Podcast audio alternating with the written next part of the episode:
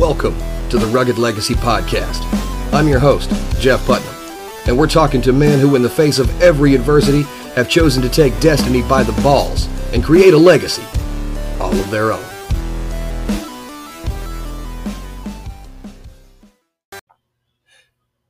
Hey everyone, welcome back to the Rugged Legacy Podcast. And in this episode, I'm talking to my good friends Kyle and Nikki about how to start a homestead and what it's like creating a life where you live completely in reliance on your own production. Hope you enjoy. So, Kyle, Nikki, thanks to you guys for coming on. Thank you for having us. Thanks, Jeff. Hey, not a problem. So, first off, did you always want to just start a homestead, or is that something you've realized you wanted a little later? Me personally, I've always thought it'd be cool to live on the frontier with 40 acres. Like that's just always like a childhood dream of mine. Um, did not know how probable it was growing up in the time and, and space we do, you know. My wife has always wanted to live in the country, but I don't know if homesteading was a dream of yours, was it? I don't know if I would say homesteading necessarily, but I kind of realized that this was something that we wanted to work towards very shortly after we bought our first house in town. You know, prior to that, I never had really any experience doing a whole lot of stuff outside as far as gardening or anything like that goes. And once we bought our other house in town, we decided to give it a shot and realized that we didn't have very much space, very much sun for things to grow.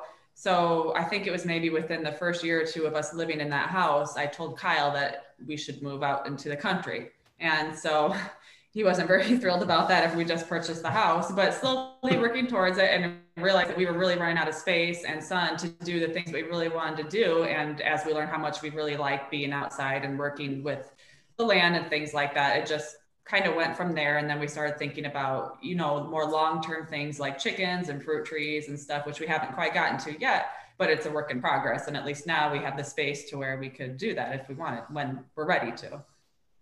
Yeah, I feel you on that. When uh, my wife and I were living in the desert, we wanted to do the same thing, but nothing grows there outside of things with thorns. We don't really get to eat yeah. those. Uh, then we moved out back here to where I'm from in South Carolina, and we've got a decent little plot here um, as far as homesteading goes we have a 12 by 20 foot garden that we'll eat from, but still not nearly at the level we want to be. Yeah. So when you guys sat down to plan out this whole thing, walk me and the listeners through the whole planning process that you guys did where you could finally agree on something for the direction that you wanted to take it. Because I know that a lot of people just go, I'm going to start a farm or I'm going to start a homestead. and then they get into it I don't know what kind of farm, how I'm going to work it, uh, what I'm going to have and not have. You know, it's a lot for people to kind of take on. Oh yeah, hundred percent.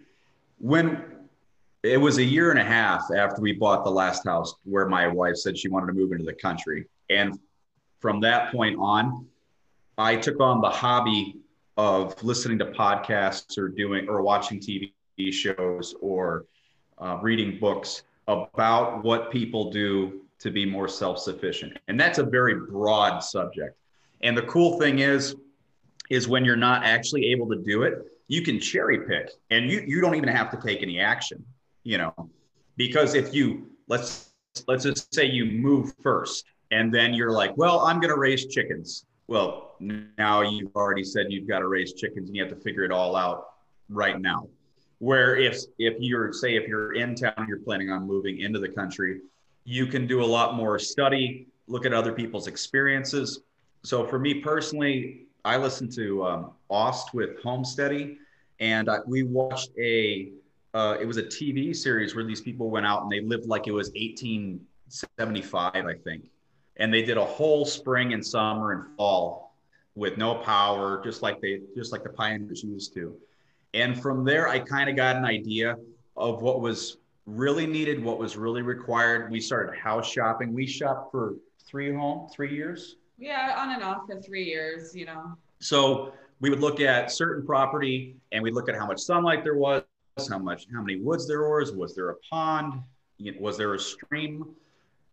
How old was the house? Where was the house located? How close was it to other people? And when you start putting all these pieces together, if the more the more independent you want to be or the more control you want to have over you and your land, the farther you have to be from other people. You know, you have to be zoned correctly. You have to have the right distances between properties. Um, you have to know what other people are doing on those properties. And it's it's really uh, if you're a strategy guy, it's a fun game. You know, if my wife's not a strategy person, so, but she was she was really into how pretty it can look. You know, how nice the house is, like stuff that that didn't really pertain to me because I'm very utilitarian with most things. And we had to kind of decide on as far as purchasing our house. Originally, we had planned on buying a house that needed more work and just using the money that we had from the leftover from the sale of our old house to put into the house. But then as we started thinking about the amount of money it would take to get a house up to par, like cosmetically, how we want the house itself to be, we decided to just opt and spend the same amount of money and buy a house that was fairly move in ready. We, we had to sacrifice some land, but we figured that way, instead of working on getting the house up to par to where we want it, we can just start working outside right away because all the major things that would have to be done with the house that you would buy that's a fixer upper is already taken care of. So instead, we're using that our first year here to do all the stuff on the outside. And I think since we've moved here, all we've done was paint a few rooms and that's it. So it's been worked out a lot easier for us that, that way. And he's yeah. definitely more of a planner. So, yeah, with uh, my wife and I, we had spoken about uh, purchasing a farm up in uh, Minnesota, but that was exactly why we didn't. The house needed a lot of work in addition to a lot of extra things that would need to be done to formulate the farm itself to what we wanted because it was a goat farm. And yeah. Yeah, and we didn't plan on you know goat cheese and goat milk being you know our breadwinners, as it were. Yeah. Um, something a little more homesteadish where it had a little bit of everything and it would have required way too much work. And so we almost got in over our heads for about $300,000. That would have been terrible. Yeah. We almost got in over our heads with it was an 80 acre property, five minutes from where I worked, and the house could have been demoed but it had three ponds. It had. It's just beautiful, perfect, was, perfect property. Yeah. But even if it was just like if we didn't have a family, I think that it would have been feasible for us. But he worked so much. I mean, there's things that I could have done when he was at work, but me trying to do remodeling by myself while he's at work with three kids is just not going to work out so well. And I, so we didn't want to have to try to tackle all those things at once. And I'd like to uh, bring up a point. We started off the conversation about homesteading and it quickly turned into remodeling a home. That that's that's not that's not homesteading. That's remodeling a home. You see what I'm saying? Yeah. So that's a huge part about buying your property is do you want to remodel the home first? Yeah, it makes a lot of sense. Uh, so, what is the ultimate goal for what you guys are doing? How, how, what, in 20 years, when all the work is done, or when most of the work is done in 20 years because it's never really going to end. Um, what does it look like to you guys? I'll let you go, go first. Okay. um, for me personally, 20 years. Okay. So we would, I would like to have most of the food that we consume be from our property you know, like we mentioned, the fruit trees and other berries and things, and then your regular garden that you would have, you know, seasonally. And um, so that's where I see it. And if we need to expand to have some more recreational property, we've talked about buying additional property because it's kind of crazy. You know, we have almost three acres here. And once we get the stuff put in the front yard with the trees, the fruit trees and everything out back, we really don't have that much room already. We have several garden beds. I don't know how many raised beds we have back there, and then a few larger plots. And so it's already starting to take up space to where we have to kind of maneuver around well do we need space? Should we have a little space here? And then we have to try to drive back there to do things in the pole barn and whatnot as well. And so we might need to expand sometime already.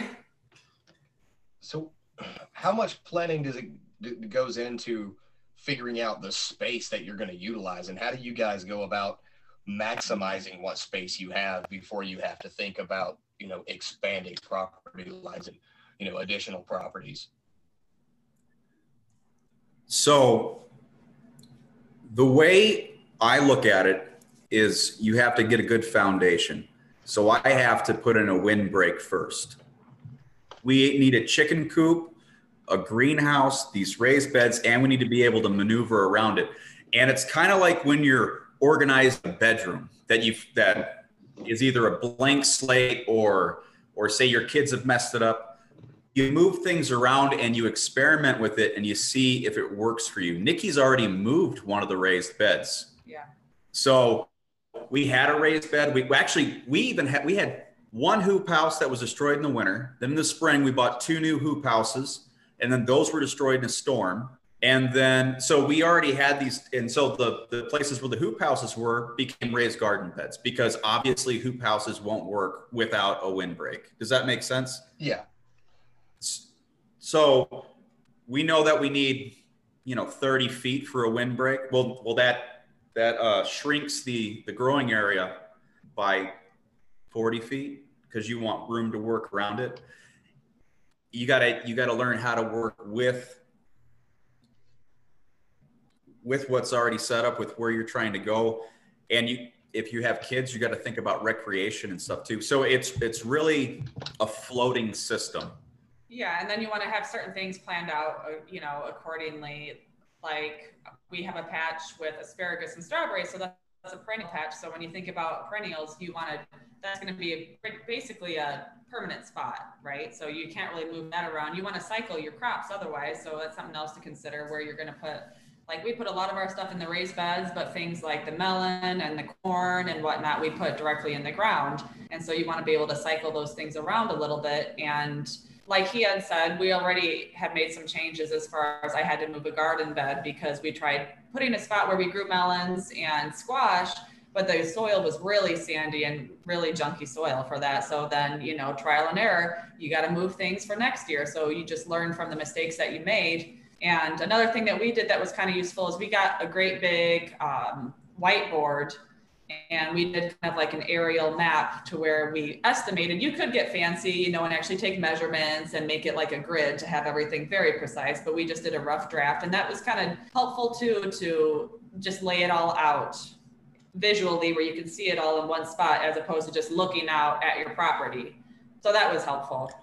Never be too committed with what you think you want Right, and there's also there's also a lot of resources too that you can find in different books on permaculture and whatnot, to where they suggest, well, maybe you should have your compost over by your greenhouse, or have your compost by you know your chickens or rabbits or whatever, because it's going to be easier for you to put the you know animal droppings into the compost and then move your compost to your greenhouse or your garden. So there's different ways that you can also tie things together for convenience. And like another thing that we did is I put a big pollinator garden, so just with flowers and things like that, kind of situated in between all the other things. And, and that way it's in the middle. So that way my hope is that, you know, different pollinators will come in towards the middle and as they're scattering about, they have to go through, you know, go past the tomatoes and the squash and zucchini, stuff like that, that you really need pollinators for. So that's another thing to consider. What do you mean by pollinators, babe?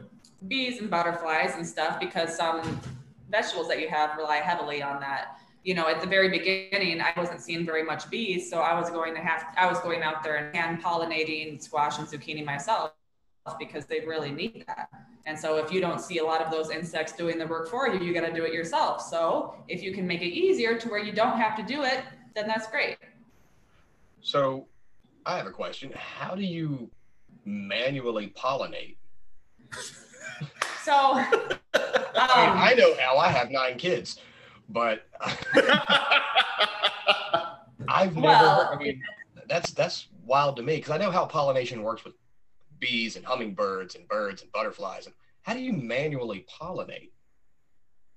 Oh, I wish I could be a little more technical for you, but uh, people, you know, obviously there's male and female flowers on squash and zucchini and stuff like that. And uh, so you can go and their flowers are so big. So it's really easy to see in the middle the male and female parts. The male part looks kind of like what you would expect a male part to look. There's like a little shaft and then the stamen on top. And then the female parts are kind of the same. I don't remember the technical term for them, but Vagina. uh, just not a vagina. they don't call it that in the plant world. I don't remember what they call it. But so basically, it's like what it sounds like. And people do it. You can do it either with the Q-tip or you can do it with a paintbrush. So you just simply take some of the pollen off the male flowers and then you kind of rub it around the poofy part inside inside the female flowers. And there's things that you can look online. There's all sorts of different pictures, and once you see them, you think, oh, well, that makes complete sense when you're actually looking for it. As if you just see a flower, you might not think twice about it, but when you're actually looking for it, those big flowers, it's really pretty easy to see. Okay, that's pretty cool because you know, like what you guys were talking about, how you're you you're planning where you place things. You know, you get your compost pile here, your beds here, whatnot I've always seen that the majority of the farms that I've been on, especially living here in the South, there's been plenty. Everything looks like it's pretty cut and dry where it's supposed to be, and you never see a different kind of arrangement. But I never would have considered pollinating, you know, whether manually or setting something up.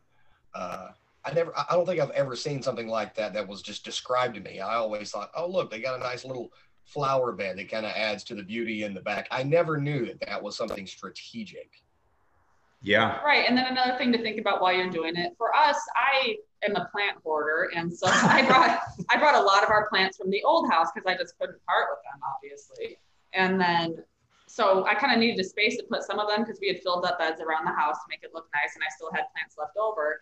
And so I kind of needed a place to put them. So it worked out that way. But then also um, when you're making a pollinator bed, it's also really good to consider trying to find native plants to put in there because the bugs in, that are native to the area are obviously going to like the native plants that are there. Okay. So they're attracted to that just automatically more so than they might be something that's, you know, more exotic. Gotcha. So once you get all that laid out and uh, how much research went into it? Was it something you always kind of maybe you know had an interest in or always did how much research went into how you cycle your crops um, i haven't done a ton of research on it yet to be honest with you so that's something that i'm going to look into more when we're planning out our beds for next year i know that there's a system to it you know certain crops like to follow other ones because it's not good for the soil to plant the same thing there over and over and over again because it will start to rob the nutrients whereas some other plants might add some nutrients into the soil that your next crop will really like. And then so it just cycles through like that. That's yeah, the theory. That's how the, dust bowl, that's how the Dust Bowl got started. They didn't cycle exactly. Yeah. yeah. Yes, exactly. it did. You know, and we were experimenting with some mushroom compost and some regular compost this year. And it was amazing the difference between, wasn't it tomatoes? Yeah, the tomato difference was quite big because I had tried to stagger it to where one was in regular compost, one was in a mix of regular compost and mushroom compost, and one was just mushroom compost, all mixed into soil, of course. But yeah, you could you could definitely see the difference. But another thing you, you want to consider with that is I learned that with certain vegetables like broccoli, you might not want to use mushroom compost because the nitrogen can put too much energy into the leaves more so than the broccoli part that you want to eat. So you also want to look into what plants are good for that. Tomatoes are good; they like nitrogen. Yeah. So it worked out well for them. It was a it was a lot of fun. I guess that's that's uh, my point. Is it's it's been a lot of fun to to play with the plants, play with the soil. Um, we filled like our first compost bin. We filled that up in a month and a half. If that. I mean, it was stupid quick. And half of it's already gone again. Yeah, we're three bins now. All right. So you're a family of five. You guys have three kids, right? Yes. How much production or output do you guys need to? Because you said your goal was to have the majority of the food you consume uh, be from your own property. What amount of space and output are you guys going to need to actually be able to do that year round? So are you familiar with permaculture, the, the term? Um, the term, yeah. I haven't done much of it myself. Okay, so the the idea is what we want to do is is do permacultured food plots. You can get a, a big variety of them, and there's a guy down south. I don't remember the name off my top off the top of my head, but, he says he can produce five acres of produce per acre of land, right? And, and what we want to do is create the greatest variety of produce, fruit, nut, vegetables, in different food plots all throughout the property. The fun thing is, is you gave me a 20 year time frame. So in 20 years, it'll just be me and Nikki again. So, so but uh, but the the thing is, is excuse me, starting from scratch and then building section by section in an organized, well, semi organized, semi consistent way with them, with the children being able to help integrate it, it does tell us quite a bit about what we actually eat, uh, what we enjoy eating, and how much we need. We grew a lot of tomatoes. We had a little, we had a little too much tomatoes this year. Yeah, so that's another thing to consider too is what you actually eat. I thought at the beginning of this year, we like cherry tomatoes. The kids will have so much fun. They'll just be picking cherry tomatoes and eating them all the time. And that was not the case. We had our toddler, she likes them a lot. She'll go and pick them, but we grew way too many cherry tomatoes and not enough canning tomatoes. Now we know for next year, um, we're gonna. I plan on growing a lot more canning tomatoes because you can use that throughout the year. Then once you can, then make salsa, spaghetti sauce, or just plain tomato sauce um, as opposed to trying to have so many fresh things. Cherry tomatoes are stuff that you can do, but they're a pain in the butt to try to can. I learned that the hard way. So that's another thing is just it takes some time, I think, to some trial and error to see how much you're actually going to eat and what people are going to like eating and focus if you want your focus to be on a variety of fresh or if you want your focus to be on sustaining your family throughout the year, which would go into the preserving, like the canning and freezing. You can freeze a lot more stuff too. We haven't really gotten into that yet, but I do have a lot of peppers I still have to cut that I plan on freezing. So the goal is to feed the family off what we produce, but it doesn't make any sense to me to just put a bunch of things in the ground and become overwhelmed and have it all rot. I got you. Is there a strategy that goes behind, uh, let's say you have a yield and a harvest come up, and then you know that certain things are only going to grow certain amounts in certain seasons because you're going to have experience with the land over time. Is there a strategy of how much per yield if you decide like what Nikki you were just talking about, we're going to have a large yield of tomatoes or beans or whatever that goes into how much you're going to need uh, to can or preserve for the long haul? Is there a strategy that goes into that when you're planting? With the planting cycles. Oh, um, I'm sorry. I know that there's strategies behind that.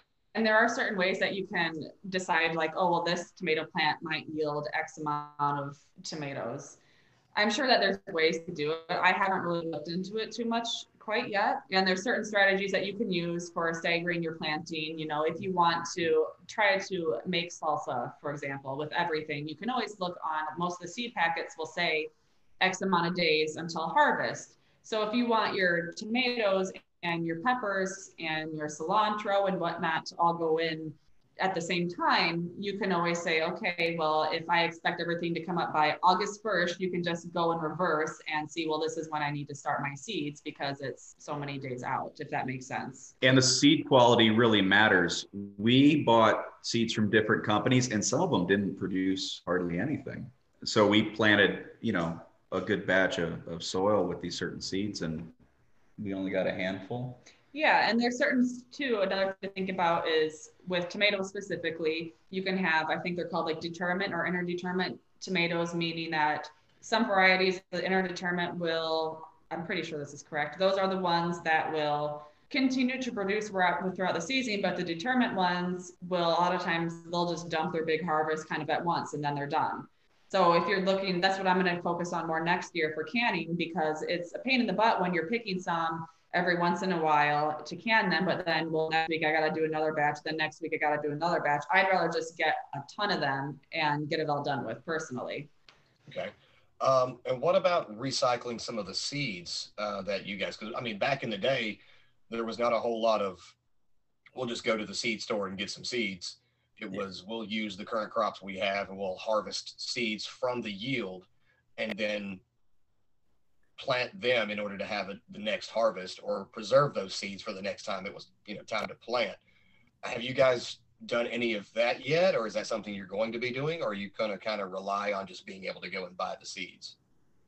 That's that's a future thing with everything with homesteading because it's it's not like uh, it's not like back in the day where you do live on 40 acres and then your property is your life, right? Right. I I work quite a bit, my wife has homeschooling these three kids now, and it's very busy. So, um, a lot of things when you start getting into homesteading it's it's all dreams i'd love to i'd love to i'd love to and you just make this huge list of i love to's most things are done by hand most things are being learned uh, with normally without a mentor you're just kind of reading and experimenting. And there's a huge time investment and it's enjoyable. But when you're in when you're enjoying and you're putting so well i'm sorry it could go from being enjoyable to being awful. If you if you have to can and preserve the seeds and you want to make and you have to make dinner and you see what i'm saying? When all these tasks start piling up it it becomes overwhelming and it's no longer fun and we don't we don't have to homesteading doesn't have to be miserable right it's supposed to especially because it's it's supposed to be kind of a fun thing to do with your at least that's our goal is to have fun do it with our family and so we do our best to to pick uh, events that will make everybody happier, make everybody feel like they're they're getting the most bang for the buck, whether it's time, whether it's experience, whether it's taste. Nikki spent an entire day making salsa, and you made eight jars. Yeah, it was eight or nine pints, which we can go through like nothing with with our family. So there was a lot of yeah time invested in it, and kind of by the end of harvesting and canning you just are kind of ready for a break. Like you don't want to deal with the seeds. You know, there comes a point where you don't want to do that. I think in the future, when we're more comfortable with the canning, we get the swing of things more yeah. and it's easier. It's not as overwhelming. It's more normal. We can take on that next step because I did plan on doing that. But another thing that you have to think about too, one of the reasons why I didn't do it is you have to think about cross pollination. So we had several varieties of tomato plants. So in theory, next year, I don't know what I'm going to be getting out of those tomato seeds because they're if, when you have your pollinators they're cross pollinating and so what used to be a cherry tomato if it was by my beefsteak tomato who knows what it's going to look like next year what traits it's going to take on i'm not so familiar with squash if it works the same way um, i guess in theory it might but i haven't really dug into that aspect of it too much so that's something that i'm going to be researching too because i would like to have different varieties of since we keep talking about tomatoes tomatoes you know, maybe I'd have to put my cherries on one side of the property. Maybe I have to put my candy ones on the other side. And maybe there's enough of a buffer zone to where they won't cross pollinate. And I know these ones will be my candy next year. And these ones I can continue to save as my cherries.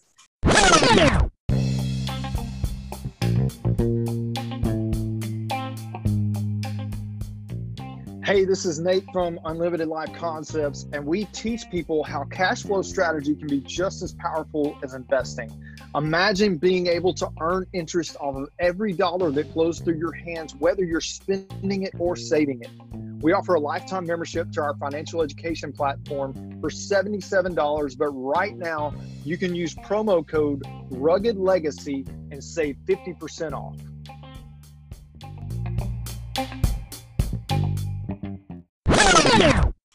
I, I, would like to note, we keep saying we'll look at it later.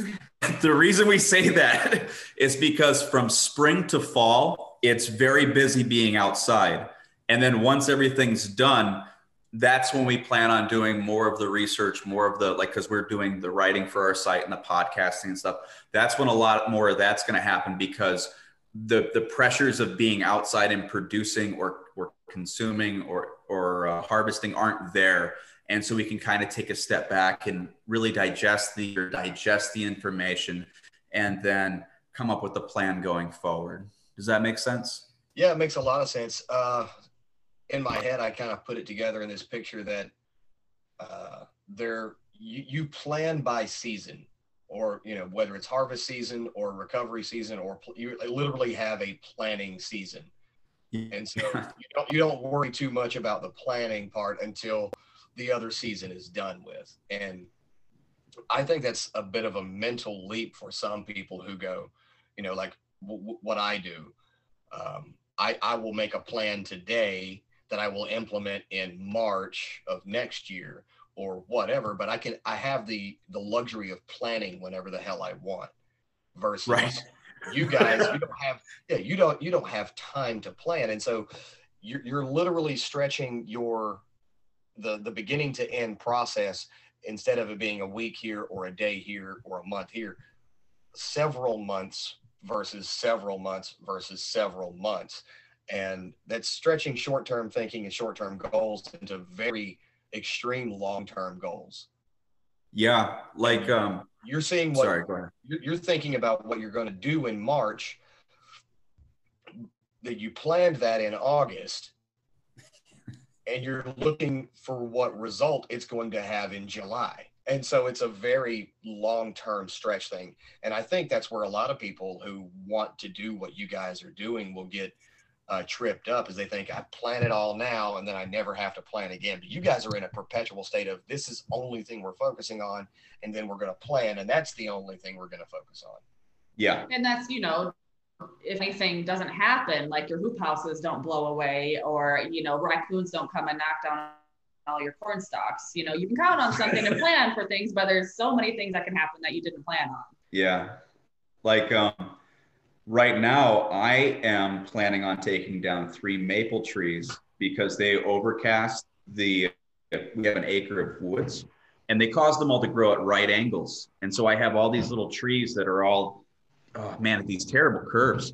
And so I'm going to cut all those down, harvest them for wood, tear up the stumps so I can plant a windbreak, cherry trees, nut trees, and that's a 5-year plan Yeah. you know, the, the trees don't grow at the same rate that crops do. It's not going to happen. I mean, unless you go in and you transplant trees for a windbreak. I have thought about that to be honest, because you the, the the most expensive thing is time. Right. You know, the one You know, a lot of people I bought this, huh? I was going to say the one thing that it reminds me of is uh, one of the guys that I used to work for maybe 12, 13 years ago. He bought some property. It had 66 acres of uh, cotton and and like another 60, 60 to 80 acres of pecans. And so he had these two great big old huge fields and orchards of pecans. And when he needed to you know plant a windbreak, he had the giant uh, pecan tree transplanters, you know, the giant cones that go into the ground and stu- scoop up the entire root body, uh, and done that. And it was because he had to take a a non-working property and turning into a, a working property immediately in order to get a return on his very big investment. And so Right. a lot of the things that he did with his property uh, was uh, pretty much jerry rigged everything. The, the things that he needed, the things that he needed, you couldn't go out and purchase. And I know uh, for having known you for quite a while now, Kyle, you're, you're, you're pretty handy. And when Nikki was talking about, you know, getting better into the canning, making canning a little more streamlined, have you already started the maybe pre-planning or pre-design in your head at the very least idea for having a permanent canning station that you would just pretty much make to order that fit what you guys need You know, I would like to say yes, but I cannot. Um, 2020 has been a very busy year for for, for me, and and I, I just mean with work.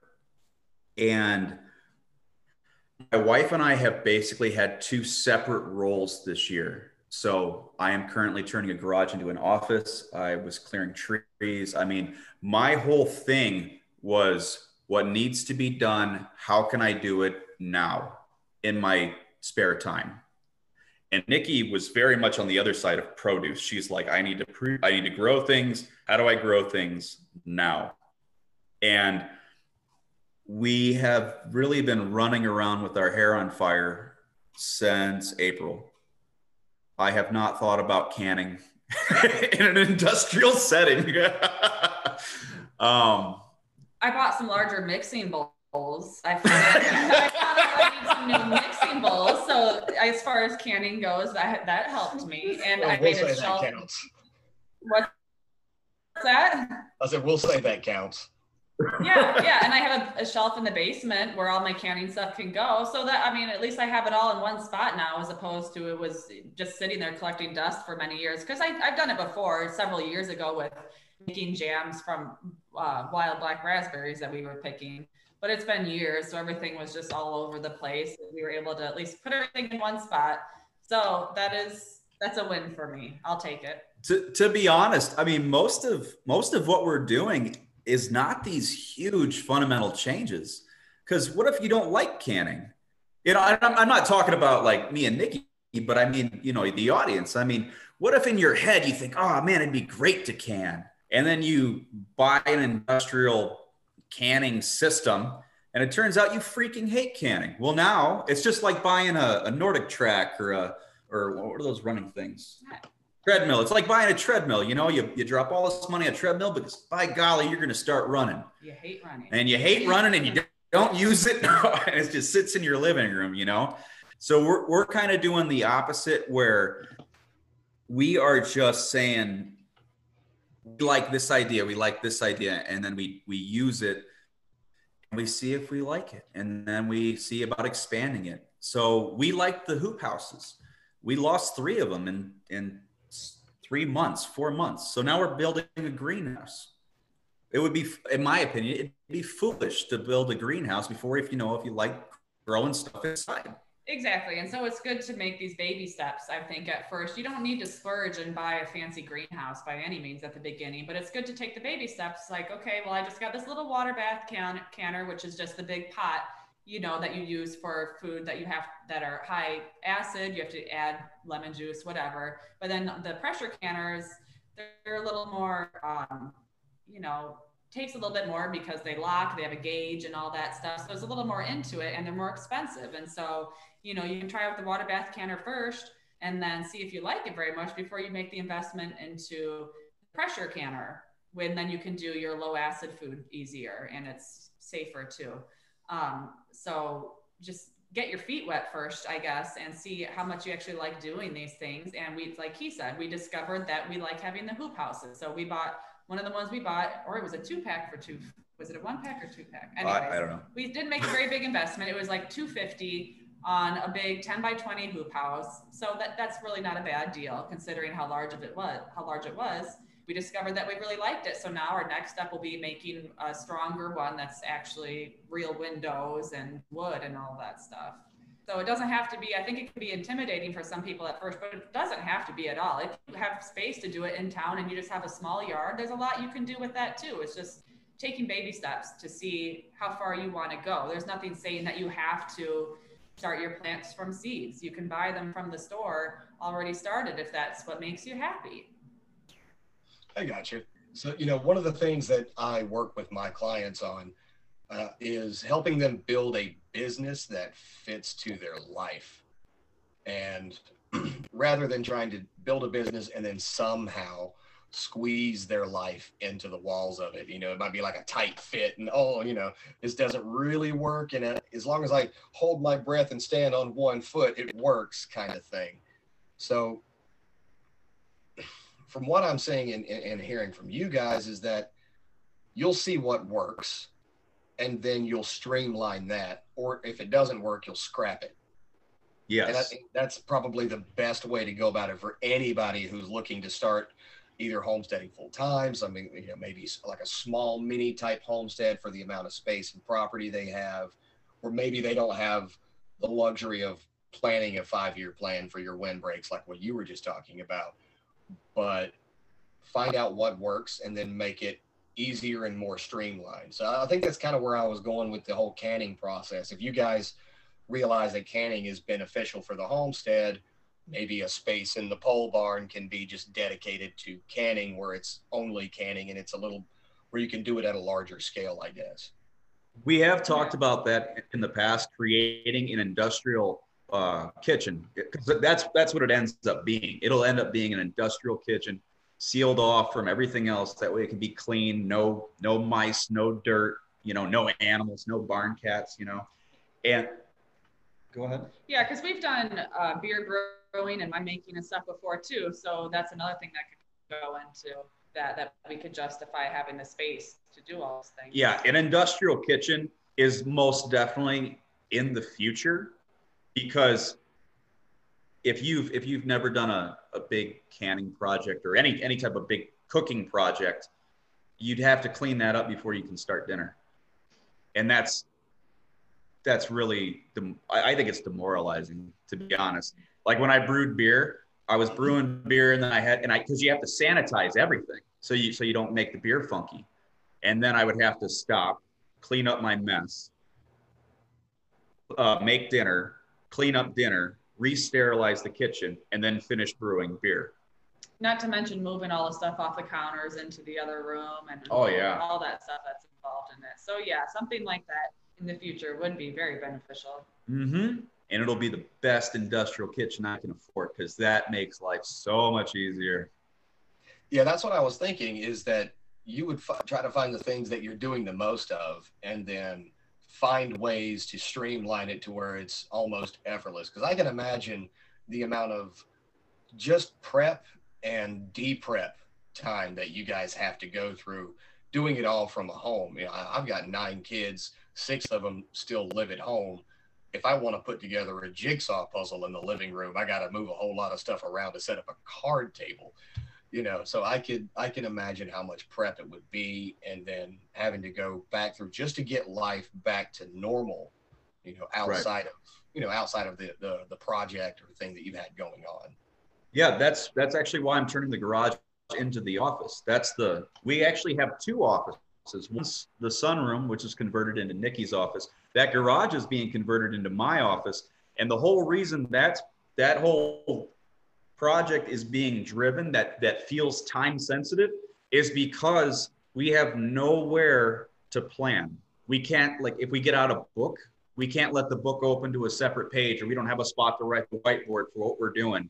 We have to do everything based off of lists or notes in our head or passing conversations. So the first streamlining step for us is that office. Yeah when I first started uh, Rugged Legacy, I was making everything in the kitchen, and I had to. I really pissed my wife off. Needless to say, it really pissed my wife off. I ruined so many pots and pans with oils and beeswax and chemicals that I ended up having to buy her all brand new sets. And then transferring all of that from the table and the kitchen while trying to step around her with what I had doing while she's trying to feed the kids. And yeah, I I completely understand that, which is why I'm glad I completely outsourced it, you know, the manufacturing and all that now. It's nowhere, it's not even within a thousand miles of my house where it's being done. So I'm okay right. with that. But yeah, I totally get that. Um, I will say, just for my own personal preference, you guys need to have about six more kids so that there's more labor I agree. I agree. I think uh, you know there's the reason why farmers didn't. If I could like give birth to a 13 year old who's ready to work, then maybe I'd consider it. But you know, there's quite a few years getting up to that point. So yeah, that's kind of yeah. I'm only kind of joking on that. But what are your uh, plans on getting the kids more involved with the homestead life? How are you guys going about that? Because kids today would rather just sit and do nothing or go play. And I know your guys, you know, you guys have a very active lifestyle. I see you guys doing the ATV things and, you know, having fun and being outside. How difficult was it to get your kids interested in farm work? Um, it you, you have to understand, we didn't start giving our kids chores when we moved out here. So I believe hard work is a is a virtue. I believe it's a blessing because if you can do hard work, uh, you'll never go hungry. So the way my kids are is they actually, as they get older, they actually graduate from one chore, which could be as simple as putting silverware on the table, to clearing the dishes, to washing the dishes, to like when my oldest daughter wanted a dog, she got to clean up. She had to feed the cats, and then when she got a little older, she had to clean up the poop. So she has been doing things, and well, all three of our kids inherently do things which are chores for For since they were Like- able to, since they've like been old enough to. six. Yes, well, before that, since they've been able to scoop up dog food to feed the dog. But Oh yeah, that's So- the first chore. So we have different, I mean, depending on, sometimes I might like till through the garden, but there's a lot of weeds that come up. So then I say, all right, kids, you fill up this wheelbarrow and you'll get X amount of dollars. So Yeah. we don't give our kids an allowance just for existing every week. So they have their jobs that they do for the family, like, you know, clearing the dishes, taking care of the animals, setting the table, things Those like that unpaid. laundry because I think it's important for them to have, well, we need to just be charitable and do things for other people sometimes. But then they also get the opportunity. A lot of the outside jobs is where they make money because it is more labor intensive. And so whether they're picking up sticks, pulling weeds, and then this year I started actually paying them like 50 cents a pound of tomatoes that they that they would pick. So then that gives them an incentive to you're not going out there and seeing like, okay, go pick the tomatoes. Well, they come back with a little little basket because like, okay, we got the tomatoes, and then they're ready to go play. You know, the more tomatoes they pick, the more money they make, and it just seems like, a, at least for us, it seems like a fair way to do things because that's kind of how it goes in real life Yeah, when you're grown up. You know, you in theory should be getting paid for the amount of work that you do. yeah. Even like that, you mentioned the ATVs. My daughter, my oldest daughter's ATV actually has a rack on the back of it. So I was hauling logs. She went back there with the bungee cord, started strapping logs on the ATV. She didn't get paid for that. She just wanted to help me help me uh, haul logs. My two-year-old at the time, she hung out with me while I cut branches up. You know, we rode out in the ATV, we set it up in the wagon, cut it. You know, it's it's just a part of what we do. Um, television, is, we treat television, tablets, whatever. Those are a treat. Those are not. Those are not a babysitter. You know, and um, we we have them use their imaginations. We have them play. And sorry, I'm sorry. oh, and a lot of work can be play if you do it right. And sometimes you come outside, just say, just go. Yeah. You're not gonna yeah. be inside, just go. I don't care what you do, just go outside because we do. We limit their screen time. Yeah, that's what we do here uh, with everyone except for my daughter. They're not allowed to come back in uh, for pretty much anything during the summertime. If you're hot, we have shade trees. If you're thirsty, we have a hose. You know, Right. if you have to pee, there's a bush. Again, my daughter's the only exception. Right. Uh, uh, I'm, I'm still tempted on giving them a shovel just so that they can dig a hole and they never have to come inside to use the bathroom. Right. Our kids wanted that. They were like at our old house. They like to go behind the garage and they'd say we have a. They called it a pee pee action. So they really were excited about the idea of being able to pee outside. I don't know if they've really they haven't made a pee pee action here after all, but in the beginning they were super excited Yeah, about not having to We come call that our front porch, but that's Yeah. yeah. Oh, uh, real quick, that old house we lived into, which we didn't do a lot of homesteading, we just did a little garden, everything else like that. We had a big maple tree. We actually made maple uh, syrup from that maple tree. Yeah, we did. I mean, my, my point is, is there's opportunities all around you. It, it could be as something as simple as a pot and a plant and a windowsill. It could be something as extravagant as tapping a maple tree. And we, yeah, and we could have had more opportunity if we cut down said maple tree because it shaded the entire backyard. We didn't, it was a love hate relationship because I wanted the sun for vegetables, but we also really liked the tree. It was a cool tree. And we got delicious maple syrup from it one time. So if you wanted to, there's things that you could do. If we cut down that tree and sacrificed recreational space in the backyard because with the kids, we wanted a yard for them to be able to run around. But if that wasn't a priority of ours, we could have filled the backyard up with gardens and we could have really gotten quite a bit out of there. But it's just wherever your priorities are. Yeah, it makes sense. Again, that's more of, you know, building something that fits into your life rather than throwing it in there and then try to manage your life around it. I think that's kind of like the majority of what you guys have been talking about is you didn't start off saying we're going to have this farm. We're, you said we're going to uh, insert a farm into our lives rather than insert your life into a farm. I, and I, I think that works better on just about every single level uh, for anybody who's looking to start. Yeah, starting. The key word start. Start with something. Throw a plant in a pot if that's you know that's a baby step. Maybe you just try some herbs the first year and that's that's a, a win then. You know how to the general basics into growing something. Actually it doesn't even have to be that hard. Do you guys have you picks where you're at where you can go to a farm and pick your own stuff? Oh yeah. Okay. like, uh, we, we don't live very far from strawberry hill usa and oh, okay. that is the largest strawberry farm in the country. And i went to school with all of the Cooley kids and you know, I've got these great big 200 pound pumpkins on my porch now that we went and got. But, uh, well, I have one now because one decided to roll off magically and shatter. yeah. But, you know, we have those here. Yeah. So you can just go there and just ask questions. People love talking about what they do. It's like a superpower. Just ask somebody, like, hey, what do you do? What do you like? How does this work? People love talking about what they do, especially if they're passionate. You know, mm-hmm. we um, there's a, a farm down the road from us. She said, you know, I won't pay you, but if you want to work on the farm and learn, you know, give me a call, and if I'm available, you know, I'll come. You can come out and I'll show you. People are so generous with their time, so generous with their knowledge. As long as you have a good attitude, you're polite, you show up, and you're interested, people will open so many doors for you. You know, and and you know, I, I don't know why we don't take advantage of that by and large. It's it's an amazing opportunity. Oh, yeah, I agree with that. You know, especially with the uh, people love talking about what they do. You know, it, it's kind of like the human psychology trick. You know, people love talking about themselves. People love describing what it is they're passionate about because you know they, they really want someone else to be able to share that passion with them. So you can look at them and go, "See, I told you." Right. Yeah, that's that's, that's fun. Yeah. So before we wrap up, you know, we've only got about mm, eight or nine minutes left. I do have a, uh, another question. You were talking about some animals. What is the level of animal you want to get to as far as how many and what? I know Kyle's over there thinking he's going to have an elephant farm, I bet. That's true. Yes. Uh, I am definitely the one who's gun ho about everything all the time. And my wife says I don't like hoofed animals, which uh, mean and or animals that fly.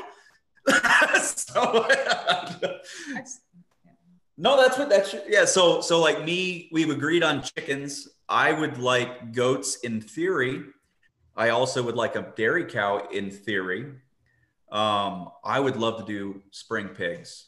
Um, most of the animals I want are either to lower my labor load by having them eat the brush or to eat. That makes sense. So yeah, that's what I want. And my outlook on it, chickens are good. Ch- I'll do chickens. Like I've been wanting to do that for a while, but um, he works just so much at his regular nine to whatever his regular job, and so I don't want the responsibility of dealing with another living creature. I was even apprehensive to get the barn cats we got for getting mice a little bit at first, you know, just because that's another animal that you have to take care of. And chickens, from what I, my understanding, they're pretty low maintenance, it seems like. But to think about, you know, milking a cow, like you can't miss a milking. You can't not milk them. They have to be milked. It's something that you have to do. And, you know, vegetables are different. They're not going to yell at you or not yell, but they're not going to like be physically in pain or whatever if you don't feed them, if you skip a watering, but you can't skip feeding your animals and so it's a little bit more responsibility. And I know I'm not ready to take that on. And then there's again the space issue. She's completely right, by the way. If we get anything new, I'd be, be taking care. It, it's going to end up, I mean, I would if I was here, but I'm not here very often. Yeah. so it's going to be her.